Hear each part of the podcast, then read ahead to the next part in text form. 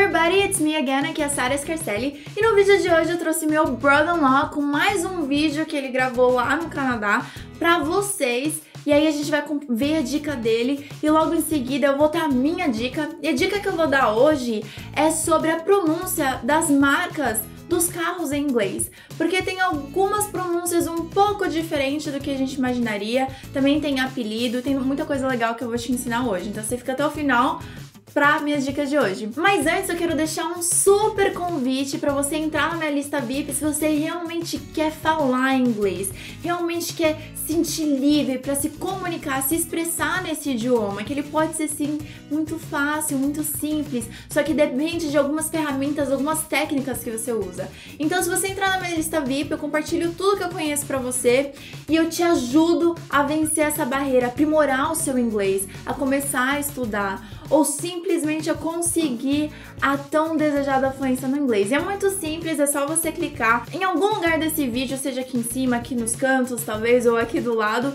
Eu vou colocar um lugar onde você pode clicar e deixar o seu e-mail que você já vai fazer parte da minha lista VIP. E aí eu te convido para treinamentos, para aula ao vivo comigo mesma que eu posso compartilhar para justamente agregar bastante conhecimento valioso para o seu aprendizado no inglês. Bom, vamos assistir o vídeo do meu brother-in-law? Let's watch it.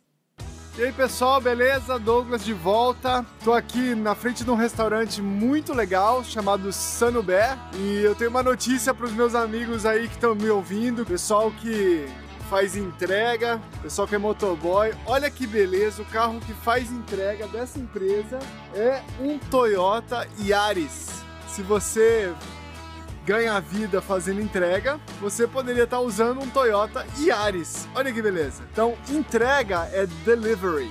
Repete comigo, delivery. Então, Toyota Yaris é o delivery guy do Sanubé. Falou, tchau. Thanks, Douglas, for sharing today with us. Muito obrigada por compartilhar o vídeo com a gente. No mesmo assunto de carro, tem algumas pronúncias um pouco diferentes. E com relação a essas pronúncias, eu quis trazer essa dica hoje para você, porque tem algumas palavras alemãs e tem algumas outras palavras coreanas. Só que, obviamente, eu não vou te ensinar a dica em coreano ou em alemão, até porque eu não sei como se fala, mas eu vou te ensinar a pronunciá-la da mesma forma que um norte-americano pronunciaria.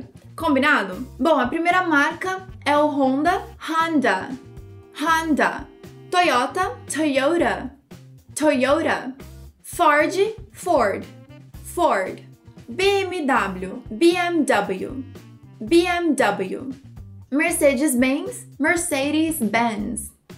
Mercedes-Benz. Chevrolet, Chevrolet, Chevrolet. Também não faz o som do T, que nem no português a gente também não faz o som do T. Tem um apelidinho para Chevrolet, que é Chevy. Chevy. Nissan, Nissan, Nissan.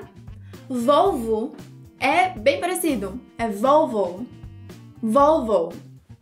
Tem o Hyundai, que o Hyundai, ele é pronunciado de duas formas diferentes, que é Hyundai ou Hyundai.